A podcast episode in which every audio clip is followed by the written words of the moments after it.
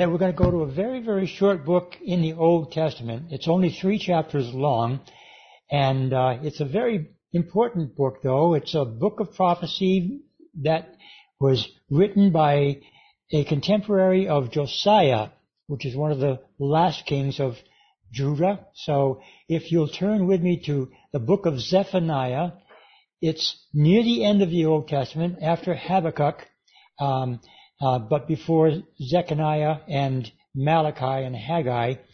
You'll find it uh, stuck in there in the middle between Habakkuk and and, uh, uh and, and Haggai. So if you can find your way there, we'll get started.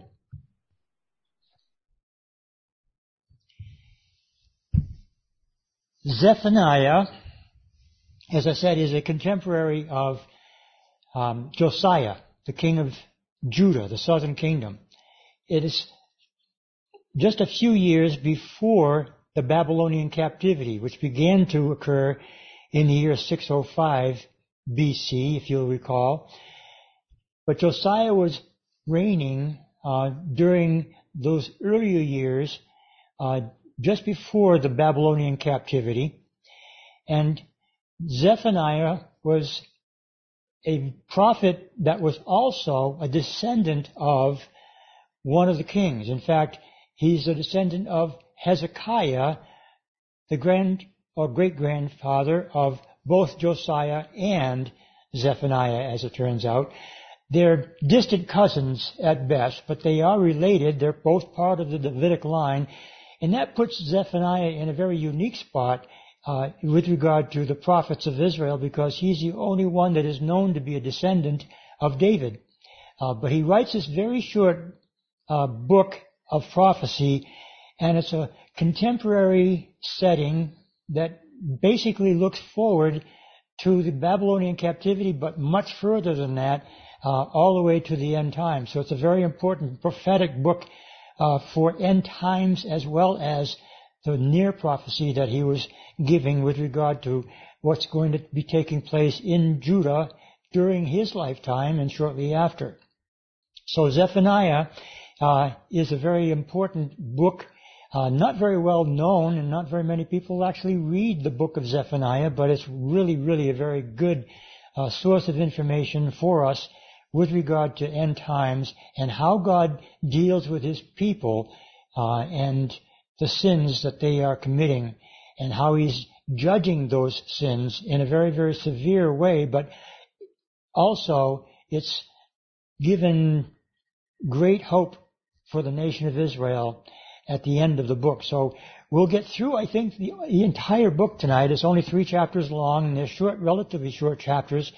So uh, we'll go ahead and move into the study of that great book of Zephaniah, beginning with verse 1 of chapter 1, where it says, The word of the Lord which came to Zephaniah, the son of Cushi, the son of Gedaliah, the son of Amariah, the son of Hezekiah, in the days of Josiah, the son of Amon, king of Judah. A lot of ayahs in there. And by the way, the uh, ending of those names uh, is a reference to the Lord God, Yahweh. That's an abbreviated form of Yah. Uh, way, and uh, whenever you see a Hebrew name that ends in IAH, it is always understood that that name uh, has something to do with God. In this case, Zephaniah's name means uh, God hides, and or hidden of the Lord. So it's an interesting statement that, that he is one of those that has been hidden, uh, kind of tucked away in the Old Testament scriptures between some of the other uh, uh, books of the Old Testament prophets. The minor prophets, he's among the 12 minor prophets. He's also considered to be one of the, what we call pre-exilic prophets. Uh, nine of the uh, minor prophets wrote before the Babylonian captivity. He's the last of that nine. The other three, uh, as I mentioned, Haggai and um, Malachi and Zechariah, all of them were post-exilic prophets who wrote after the Babylonian captivity. But here, Zephaniah gives his lineage, and again, it goes back to the king Hezekiah. Now, uh, Joshua, Josiah rather, was also a great grandson of Hezekiah. We had Hezekiah was a good king, and when he ended his throne, his uh, time on the throne, he turned his kingdom over to um, Manasseh. And Manasseh was one of the most evil of the kings of Judah. And he reigned for a good 45 or 50 years, and then he turned his kingdom over to his son Amon. And, and Amon was also a very bad king. And then came along Josiah. And he started his reign when he was only eight years old.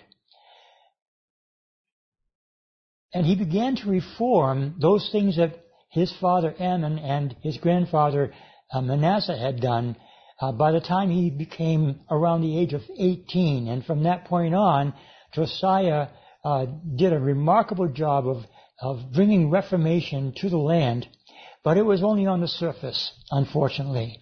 But it was during those first 18 years, apparently, that Zephaniah writes this prophetic word that we have before us. He talks about the things that are yet to come. And apparently, uh, the nation of Assyria is still uh, very much in, in power, and Babylon hasn't yet come to that place where they were able to defeat the Assyrians, which took place around the year of 606 BC. But here in this book, uh, it apparently is written during the time before Josiah's reforms. And it tells us, in verse 2, what God's intent is for the nation of Israel, or Judah. We're going to see the phrase, the day of the Lord, referred to seven times in this book, and references to the day of the Lord in slightly other different forms, uh, for almost a total of 20 references to the end times, the day of the Lord. So that's why we say it's such an important book.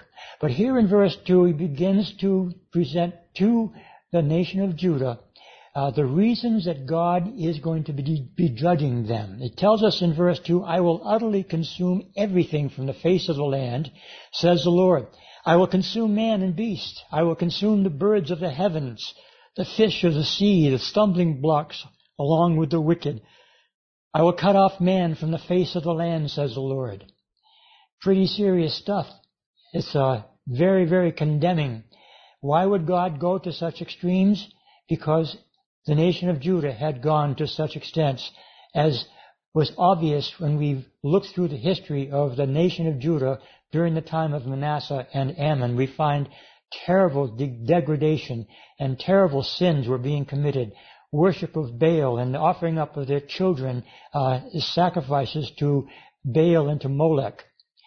God has brought judgment to them. Now it's not yet happened, but he's warning them this is going to happen because of what they have done. He continues to say in verse 4, I will stretch out my hand against Judah and against all the inhabitants of Jerusalem.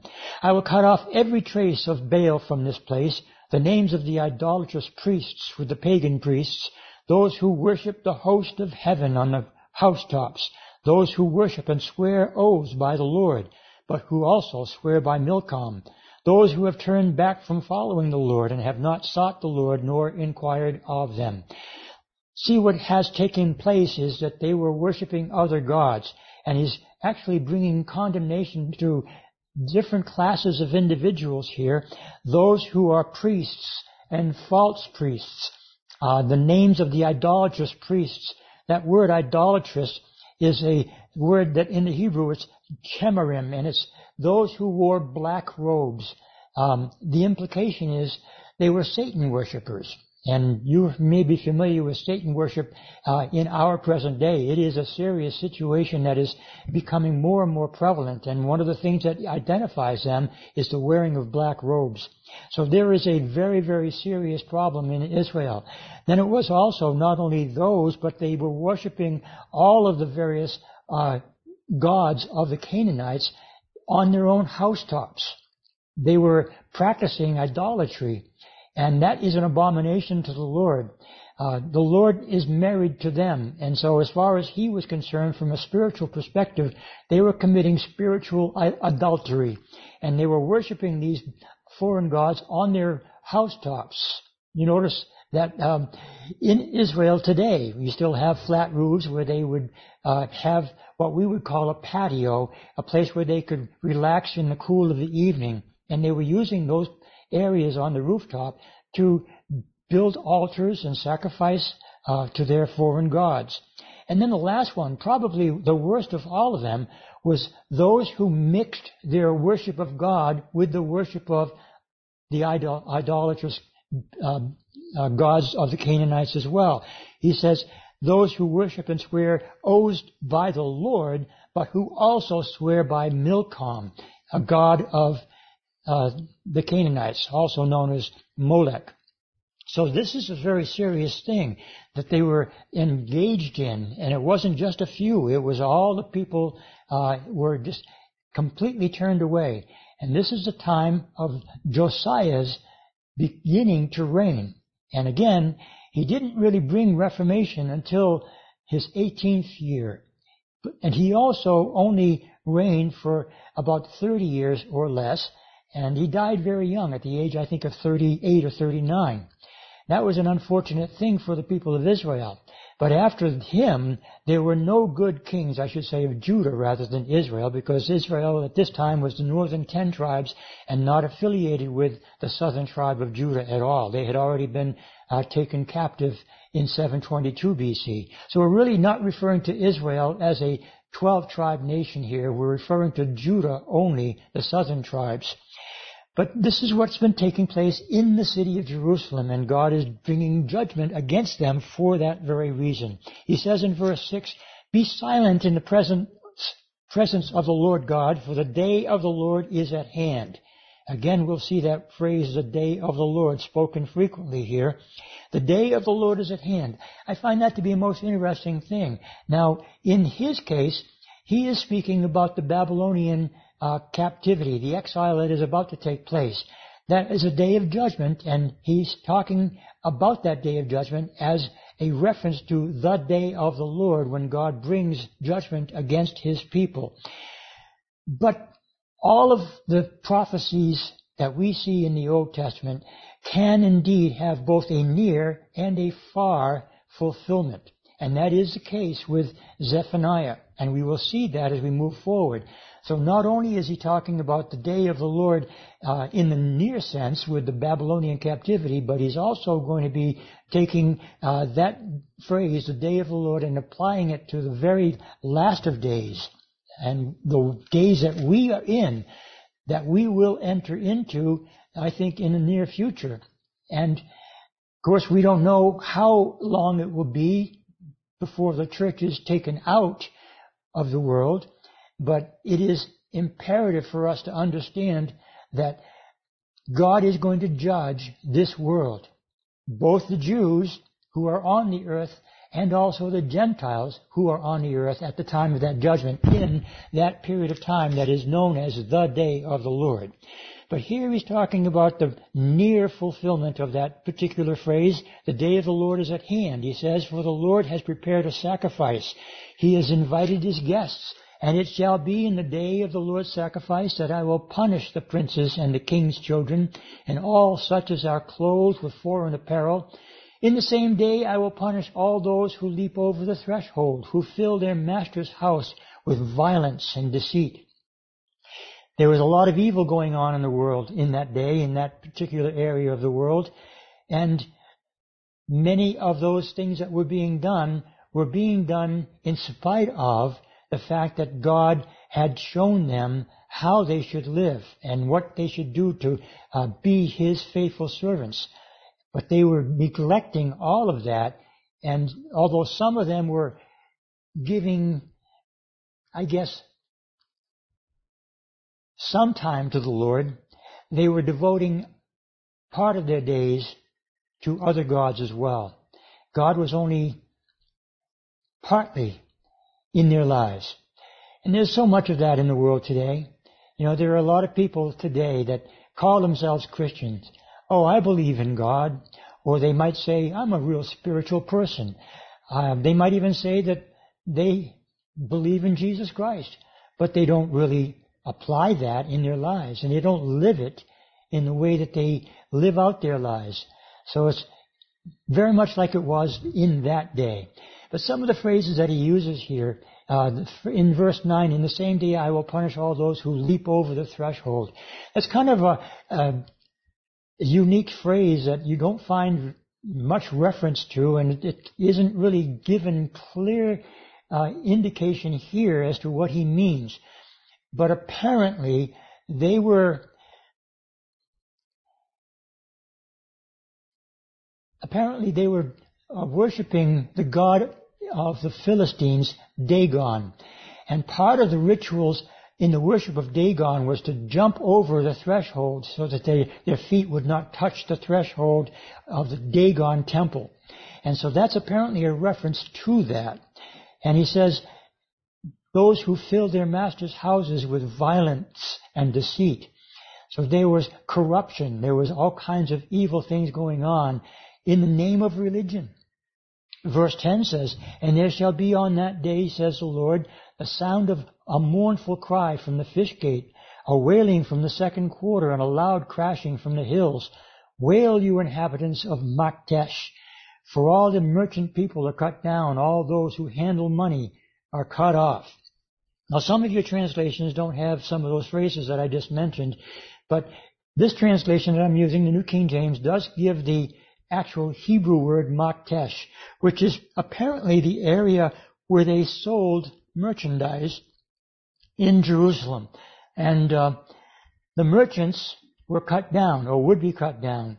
And it tells us here very specifically the very path that Nebuchadnezzar took when he invaded Jerusalem. He came in through the fish gate and the second gate and destroyed the walls in the city and and uh, and all of the merchant area of the city in that order. And that's how he came in from the northern side, just as Zephaniah is here prophesying. So it's very much a specific prophecy with regard to the invasion of the Babylonians when they come into Jerusalem in 586 BC ultimately. They did take captives in 605 BC and later in, in 597 BC, but the major destruction of Jerusalem did not happen until 586 BC. That would be many years after this writing. But he says in verse 12, And it came to pass at that time that I will, or shall come to pass at that time that I will search Jerusalem with lamps and punish the men who are settled in complacency, who say in their heart, the Lord will not do good, nor will he do evil. Now if you've got the old King James Version, you might see that phrase, settled in their lees. That's an expression that has to do with uh, the fermentation of wine. And when wine was originally put into the bottle, the fermenting process would uh, begin and there would be a lot of residue on the bottom of the wine bottle and they would have to take the wine and pour it out through a strainer to remove that, that settlement of the lees in the bottle of wine until it was pure wine. So the implication here in that settle, settlement of the lees, or in the case of this translation, uh, it doesn't say lees, but it says complacency. That's the idea. They had become complacent and they had settled in their lees. They're not at all interested in the things of God. They're complacent. They're thinking, well, we don't have to worry about the judgment of God. Yeah, the prophets have been saying that for a long time and we're prosperous. We're doing well. We don't have to really worry in our day that any of that which they've spoken is going to happen. We are just fine. We're not going to suffer. That is the way mankind always responds to the Word of God. It's so in this present day. Peter warned about that, you may recall. The scoffers in the last days he spoke about, and he said they were saying and would say the same thing. Oh, everything's going as it has from the very beginning. What are you talking about the rapture of the church for? You know, that's just not going to happen. My grandmother talked about the rapture of the church in her day, and since it hasn't happened yet, their argument is it's way off in the future, but we don't know that. We can only know that the Word of God tells us we should be prepared, that we should expect it to be imminent, and we should live with the attitude that He could come at any time. He may not, but I believe He will. But that was their attitude. They were complacent. It says in verse 19 again, or 13 rather, therefore their goods shall become booty, their houses a desolation. They shall build houses and not inhabit them. They shall plant vineyards, but not drink their wine. The great day of the Lord is near. It is near and hastens quickly. The noise of the day of the Lord is bitter. There the mighty men shall cry out. That day is a day of wrath, a day of trouble and distress, a day of devastation and desolation, a day of darkness and gloominess, a day of clouds and thick darkness, a day of trumpet and alarm against the fortified cities and against the high towers. You get the impression God wants to warn them that it's not going to be a fun time. And that again is, I think, something that we should expect to be fulfilled not only in His day, but also in the last days.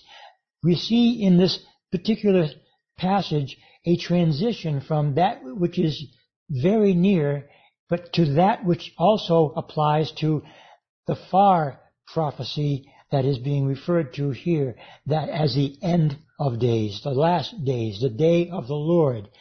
And he's continuing in verse 17, I will bring distress upon men, and they shall walk like blind men, because they have sinned against the Lord. Their blood shall be poured out like dust, and their flesh like refuse. Neither their silver nor their gold shall be able to deliver them in the day of the Lord's wrath, but the whole land shall be devoured by the fire of his jealousy, for he will make speedy riddance of all those who dwell in the land. That's something that did definitely happen in the Babylonian exile, but it is also going to happen in the last days when God will bring judgment upon the people of God and upon the nations around Israel. And chapter 2 begins to talk about the judgment not only of Jerusalem and Judah, but also of the surrounding nations. Take a look at what he says in verse 1 of chapter 2. Gather yourselves together. Yes, gather together, O undesirable nation. That's a reference to Israel, Judah before the decree is issued or the day passes like chaff, before the Lord's fierce anger comes upon you, before the day of the Lord's anger comes upon you, seek the Lord, all you meek of the earth, who have upheld his justice. Seek righteousness. Seek humility. It may be that you will be hidden in the day of the Lord's anger. Do you see what the Lord is saying through Zephaniah? There is a possibility for you if you will turn if you will return to God, if you will repent, that's always the case when God brings judgment. He offers the opportunity for men to turn back to Him. And He's given that same opportunity to those in Judah, in the city of Jerusalem, in the day that He is talking about here, that both would be taking place in our day and did take place in the day of Zephaniah. Judgment on the nations follows this plea by the Lord to turn. He says in verse 4, For Gaza shall be forsaken, Ashkelon desolate. They shall drive out Ashdod at noonday, and Ekron shall be uprooted. Woe to the inhabitants of the sea coast, uh, the nation of the Cherethites. The word of the Lord is against you, O Canaan, land of the Philistines. I will destroy you, so there will be no inhabitant. Again, those are the cities of the Philistines that he's referred to here. Uh, the Gaza Strip, the area that we know as the Gaza Strip today, was a territory that they occupied.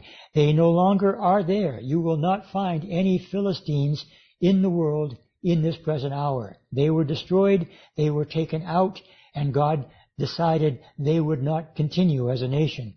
He continues to say in verse 6, The seacoast shall be pastures with shelters for shepherds and folds for their flocks. The coast shall be for the remnant of the house of Judah. They shall feed their flocks there. In the houses of Ashkelon they shall lie down at evening, for the Lord their God will intervene for them and return their captives. Now, Unfortunately, I think the New American Standard is the better translation in this particular case in verse 7 and also once more in chapter 3. The word that I just read, captives, is better translated fortunes. He's going to return their fortunes. He's talking about the people of Judah. He's talking about their captivity and returning from their captivity. He's talking about when they do return to the land, they will inhabit the seacoast that the Philistines had inhabited. They will be able to prosper and their fortunes will be restored. That's the promise again. After having given this condemning word to the Philistines, he reaches out to his own people and says, there is coming a day when you will be back in the land and you will be prosperous once again.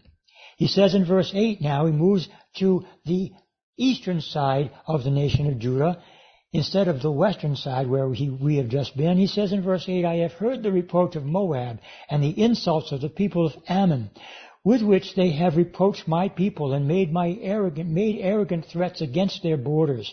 Therefore, as I live, says the Lord of hosts, the Lord God of Israel, surely Moab shall be like Sodom, and the people of Ammon like Gomorrah overrun with weeds and salt pits and a perpetual desolation.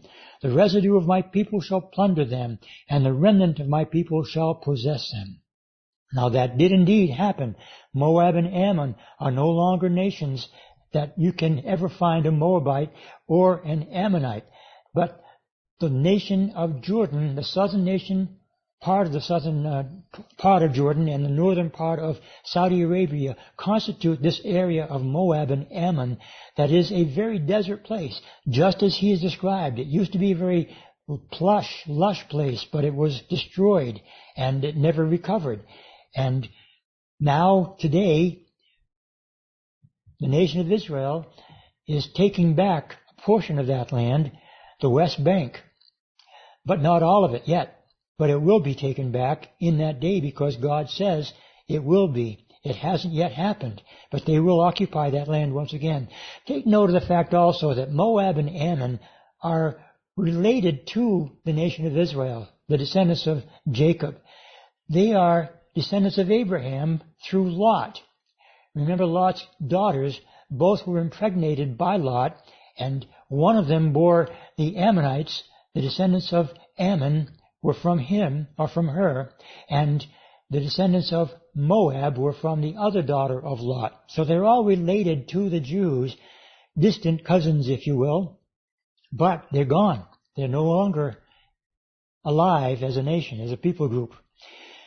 Then he says in verse 10, this shall, they shall have for their pride because they have reproached and made arrogant threats against the people of the Lord of hosts. That happened when the Babylonians came into Judah and they destroyed the city of Jerusalem. The Ammonites and the Moabites were applauding the Babylonians for the taking of the city of Jerusalem and they came in and took spoil and, and God judged them for that. He says in verse 11, the Lord will be awesome to them or terrible for he will reduce to nothing all the gods of the earth. People shall worship him, each one from his place instead of uh, indeed all the shores of the nations. And then he goes on in the south, you Ethiopians also, you shall be slain by the sword. And he will stretch out his hand against the north, destroy Assyria, and make Nineveh a desolation, as dry as the wilderness. So he moved from the south in verse 12 all the way to the north in verse 13. So all around, encompassing the nation of Israel, the land of Judah, uh, all the nations are here being judged by the Lord. Verse 14 says, The herds shall lie down in her midst, speaking again of Assyria. Every beast of the nation, both the pelican and the bittern, shall lodge on the captains of her pillars. Their voice shall sing in the windows. Desolation shall be at the threshold, for he will lay bare the cedar work. This is a rejoicing city that dwelt securely, that said in her heart, I am it, there is none beside me. How she has become a desolation, a place for beasts to lie down. Everyone who passes by her shall hiss and shake his fist. Nineveh was a great city. It is no longer a city. There have been uh, evidences of archaeological digs where they've located the original city of Nineveh, and it is very much as it is described here, a desolate place indeed. God judged the nations. God judged Assyria. And that's why we can take from this statement that Zephaniah wrote before Assyria actually was destroyed by Babylon because they're still very much in power according to this uh, part of the prophecy. Verse 1 of chapter 3 is now where we will enter into a period where it is very obvious that is no longer talking about the near prophecy, but the far, far time away, still referred to as the day of the Lord. But it is a time of restoration that he is going to begin to bring forth here after having spoken of such terrible devastation in Judah, in Jerusalem, in the nations surrounding them. But now the judgment will have been passed. At that time, all of that had been, uh, will be taking place um, and be accomplished by Babylon. But the future is still going to involve a great deal of trouble for the land of Israel and the people of God. He says in verse 1 of chapter 3, Woe to her who is rebellious and polluted, to the oppressing city. She has not obeyed his voice. She has not received correction. She has not trusted in the Lord. She has not drawn near to her God. Her princes in her midst are roaring lions. Her judges are evening wolves that leave not a bone till morning. Her prophets are insolent, treacherous people. Her priests have polluted the sanctuary. They have done violence to the law. The Lord is righteous in her midst. He will do no unrighteousness. Every morning he brings his justice to light. He never fails, but the unjust knows no shame.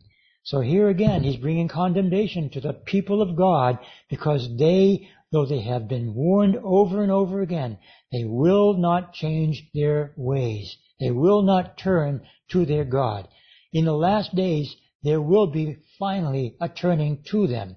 And we are going to see that in a few moments. But he continues in verse 6 to say, I have cut off nations their fortresses are devastated. I have made their streets desolate, with none passing by. Their cities are destroyed. There is no one, no inhabitant. I said, Surely you will fear me. You will receive instruction, so that her dwelling would not be cut off, despite everything for which I punished her. But they rose early and corrupted all their deeds. Therefore, in verse 8 he says, Wait for me, says the Lord, until the day I rise up for plunder.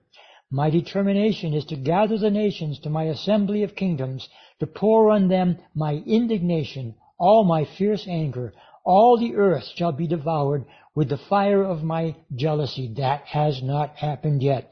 He's talking about a global judgment, not just of the nations around Israel. He's talking here about a time that has not yet taken place, where he will assemble the kingdoms for judgment. That will take place after the tribulation period, before the millennial reign of Christ, where he sits in judgment of the nations as he gathers all the people before himself. And that's what will take place after that seven year period of tribulation that we know will take place in our future yet. Verse 9 says, For then I will restore to the peoples a pure language that they all may call on the name of the Lord to serve him with one accord. So all the nations will be gathered together in unity to let him reign as their king. That is going to be the time when the Prince of Peace sits on the throne of David. That is a time when he will reign with a rod of iron over all the nations. And this statement that he makes in verse 9 is an interesting one. He says again, For then I will restore to the peoples a pure language, that they will all call on the name of the Lord. Now, there was once a time, long ago, in the time of Nimrod, when there was a one nation existence of all mankind, one language. They all had the same language, but they were seeking to build something that was an abomination to God, and God judged them for that and and dispersed all of the peoples and and mixed up their languages into many different languages, and it was a confusing time. It's been that way ever since. But there's coming a time when we will all be able to communicate apparently with one another with a pure language, a language, either that language that they once had before the fall or that language that he will choose to make us able to speak and understand in that day that will be all that we'll need. I'm looking forward to that. Some people believe it'll be Hebrew. It might be. Not really sure. I can't be definitive about it. But it does indicate that there will be a unity in that time. That's not yet happened. Verse 10 continues and says, From beyond the rivers of Ethiopia, my worshippers, the daughter of my dispersed ones, shall bring my offering. In that day you shall not be shamed for any of your deeds in which you transgress against me. For then I will take away from your midst those who rejoice in your pride, and you shall no longer be haughty in my holy mountain. There's coming a day when the Ethiopians will be favored by God in that day, and the book of Psalms also has a place where it talks about the Ethiopians lifting their hands in praise to their God. It's going to happen in the future. It hasn't yet happened. He says in verse 12, I will leave in your midst a meek and humble people, and they shall trust in the name of the Lord. The remnant of Israel shall do no unrighteousness and speak no lies, nor shall a deceitful tongue be found in their mouth, for they shall feed their flocks and lie down, and no one shall make them afraid. He's talking here about the remnant of the nation of Israel, not just the tribe of Judah and Benjamin, but all of the nation's tribes. All 12 tribes would be included. And we see that in the book of Revelation. We see that in other places where God restores Israel. And there is a remnant that he saves during the tribulation period. A third of the nation of Israel will perish. But there is a remnant that he will save out of that tribulation time and they will be preserved in the city of Petra. We're told that very clearly in the book of Isaiah, and we saw that in Jesus' own statements that he made in the Olivet Discourse. So all of these things are playing together with what we've been studying again on Sunday morning with regard to the last days. And so here we're seeing the remnant being restored to the land and they will be able to worship the Lord and there won't be a deceitful tongue among them. They won't be evil any longer. They'll feed their own flocks. They'll live lives extended beyond the n- number of days that we certainly are able to live in our present situation. The millennial reign of Christ will be an established time of great prosperity for not only the Jews, but for all the world. And he says in verse 14, Sing, O daughter of Zion, shout, O Israel, be glad and rejoice with all your heart, O daughter of Jerusalem. The Lord has taken away your judgments. He has cast out your enemy. The King of Israel, the Lord, is in your midst. You shall see disaster no more. No further judgment needed. It'll be a time of great blessing and the people of God will be able to experience that which they have hoped for. The time of Jacob's trouble will have passed and they will enter into that millennial reign of Christ, that kingdom age that they would long for and hope for and desire even in this present hour. It is not yet taking place. It will indeed take place. And notice he says very emphatically, the King of Israel, that's Jesus. The King of Israel, the Lord, is in your midst. He will sit on his throne, and he will reign in that day. Verse 16 says again, In that day it shall be said to Jerusalem, Do not fear. Zion, let not your hands be weak. The Lord your God in your midst, the mighty one, will save. He will rejoice over you with gladness. He will quiet you with his love. He will rejoice over you with singing. There's a song we used to sing that's based on these verses that we just read.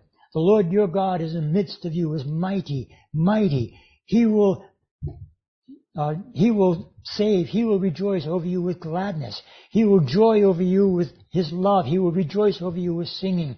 The Lord your God in the midst of you is mighty. That's a great passage of scripture that we've just looked at, and it's a promise of God to the people of God that is yet to be fulfilled.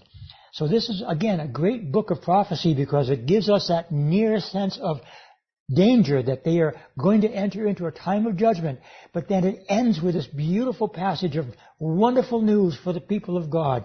Those who come back to Him, those who serve Him in the last days will be blessed beyond measure. He goes on in verse 18 to finish this passage. He says, I will gather those who sorrow over the appointed assembly who are among you, to whom its reproach is a burden. Behold, at that time I will deal with all who afflict you. I will save the lame and gather those who were driven out. I will appoint them for praise and fame in every land where they were put to shame. At that time I will bring you back, even at the time I gather you, for I will give you fame and praise among all the peoples of the earth when I return your fortunes my version says captives. Again, New American Standard is right. When I return your fortunes before your eyes, says the Lord. You see the wonderful blessing that is in store for the people of God and for the nations. That kingdom will be established. That kingdom is yet to be fulfilling all of that which is spoken here in Zephaniah, all of that which is spoken in other places in the Old Testament, in the book of Daniel, in the book of Zechariah, in the book of Isaiah, in the book of Jeremiah, in the New Testament, in the book of Revelation, in the gospel record, in the prophecies that Jesus himself gives. Those end times prophecies are yet to be fulfilled and it is worthy of our blessed hope to continue to look to God for this ultimate fulfillment, expecting it at any day. There's still much that has to be fulfilled. There's still a lot of trouble yet ahead for the people of Israel and for the nations of the world. But this, for the church, we are in a wonderful place of blessing, and we will not see the wrath, I believe, poured out upon the nations, upon the people of God, because that wrath is for them who do not believe in Jesus Christ. For us as the church, we will escape those things that are coming upon the earth. That's the promise of God's Word. And all of those things, I believe, are soon to take place. So keep looking up. Your redemption draws near. And it's good, as I have said earlier that we've been able to take a look at this Old Testament book of Zephaniah because it's so full of promise as well as judgment. Let us be mindful of this. There is judgment, but after judgment, there is grace and mercy. Thank you for coming. God bless you. We'll see you next time.